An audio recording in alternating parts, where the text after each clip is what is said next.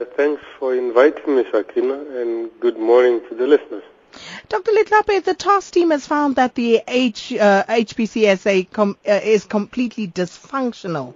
Now, how did this happen?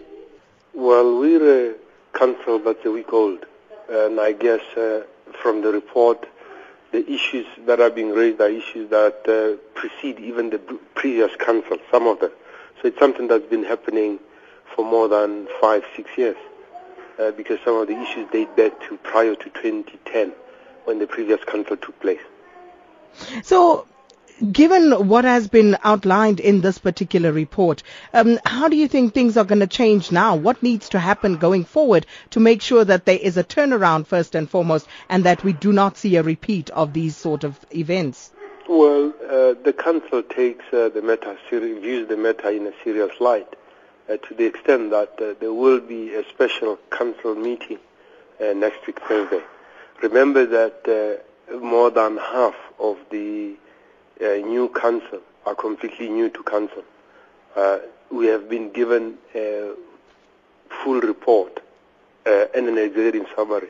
The full report is, o- is over 90 pages. Now, these are complex matters that all the new councillors need to familiarize themselves with. So there's additional information that is relevant to what the task team has done, and that additional information is being made available to all council members.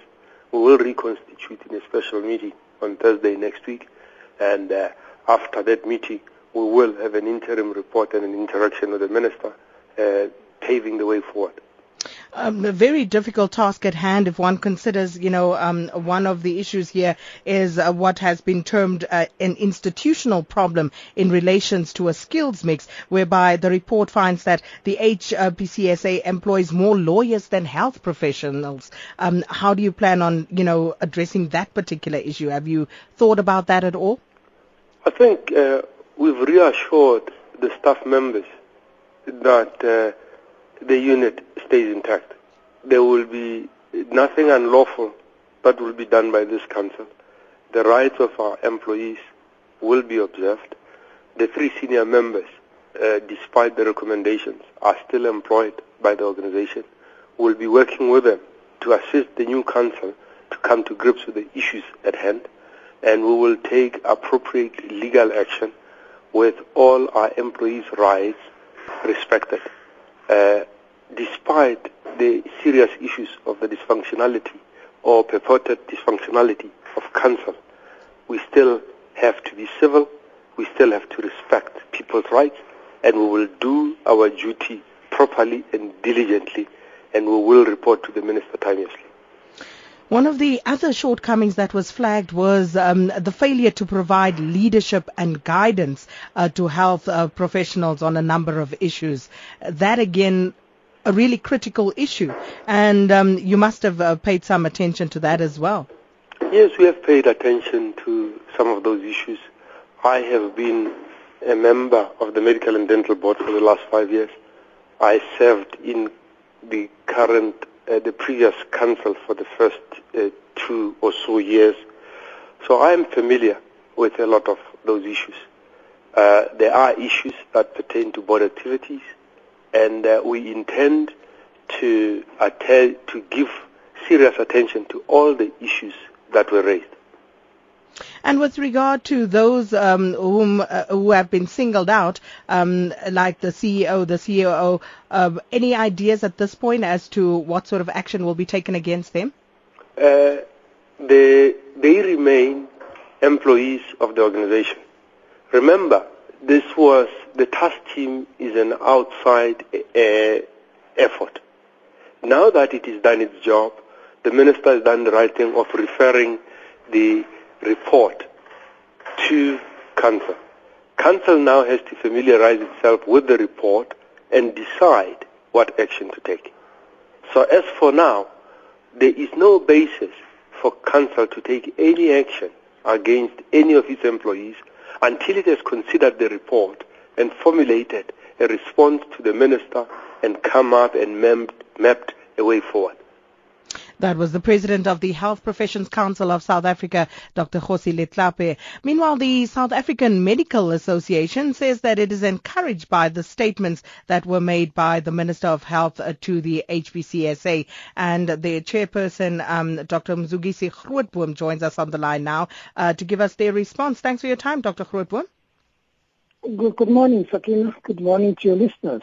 And uh, perhaps just as a point of departure, um, uh, could you explain to our listeners um, who SAMA, the South African Medical Association, actually is? Well, in brief, the South African Medical Association is a representative body of about uh, close to between 17 and 18,000 doctors in this country. Uh, it, is, it is the voice of the profession. We represent the, the, the interests of our members. We also are there to make sure that South African public gets a high quality medical care and we make sure that the, the, the doctors who are registered with the Health Professionals Council are also in, in a position to be able to deliver that particular service that is needed by the public of South Africa. Dr. Grootboom, how would you describe the relationship and the interaction uh, that you as SAMA have with the Health Council? The relationship uh, has not been a good one since the inception of of the Health Professions Council as, as we know it today, this dates back into since 1997. And one, one of the key issues was precisely what you referred to, that there's been a glaring failure on the part of the council to actually uh, to perform one of its key uh, mandates, that is to guide the profession and to be able to protect the public of South Africa. And I would take it. And, and we, we, we've actually had tremendous challenges, uh, that is our members, in terms of recognition of qualifications, registration of qualifications, even a simple thing where you pay your registration, suddenly there is no, uh, uh, you know, capturing of the data. We don't know how many interns are in the country, how many doctors there are in this country. It's a whole host of things of dysfunctionality across the board, Sakina.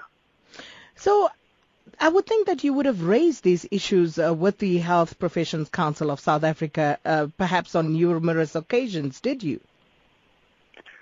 Sakina, we've been campaigning, I don't know for how many years. We, have been to Parliament, we've been to the many different Ministers of Health that have come and gone.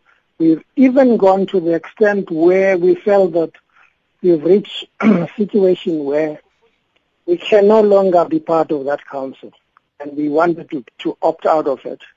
We've, in the last visit to Parliament, we advised Uh, it is unfortunate that the Health Professions Act guides that setting up of that council. So it's a statutory body. They cannot just change a law. And we part of set up a task team to draw up a, a, white paper to see how we can get out that of that morass that existed within that association. We've been to the Health Professions Board, and unfortunately, part of the problem we have as South Africans is that things tend to be imposed on us and we tend to accept them and think that they're correct at the time when they're imposed on us. One of the key issue interventions that was made by the then government of the time in the 90s was to actually, instead of being an elected body, it became a nominated body on the whole.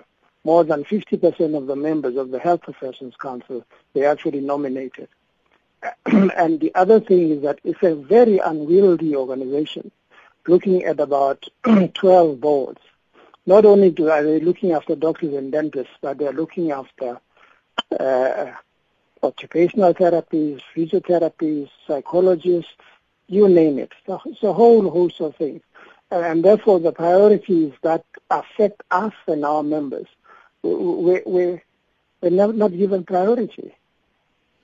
So, uh, uh, what is your reaction to uh, the release of this uh, uh, um, this uh, this report by Minister Aaron Motsoaledi?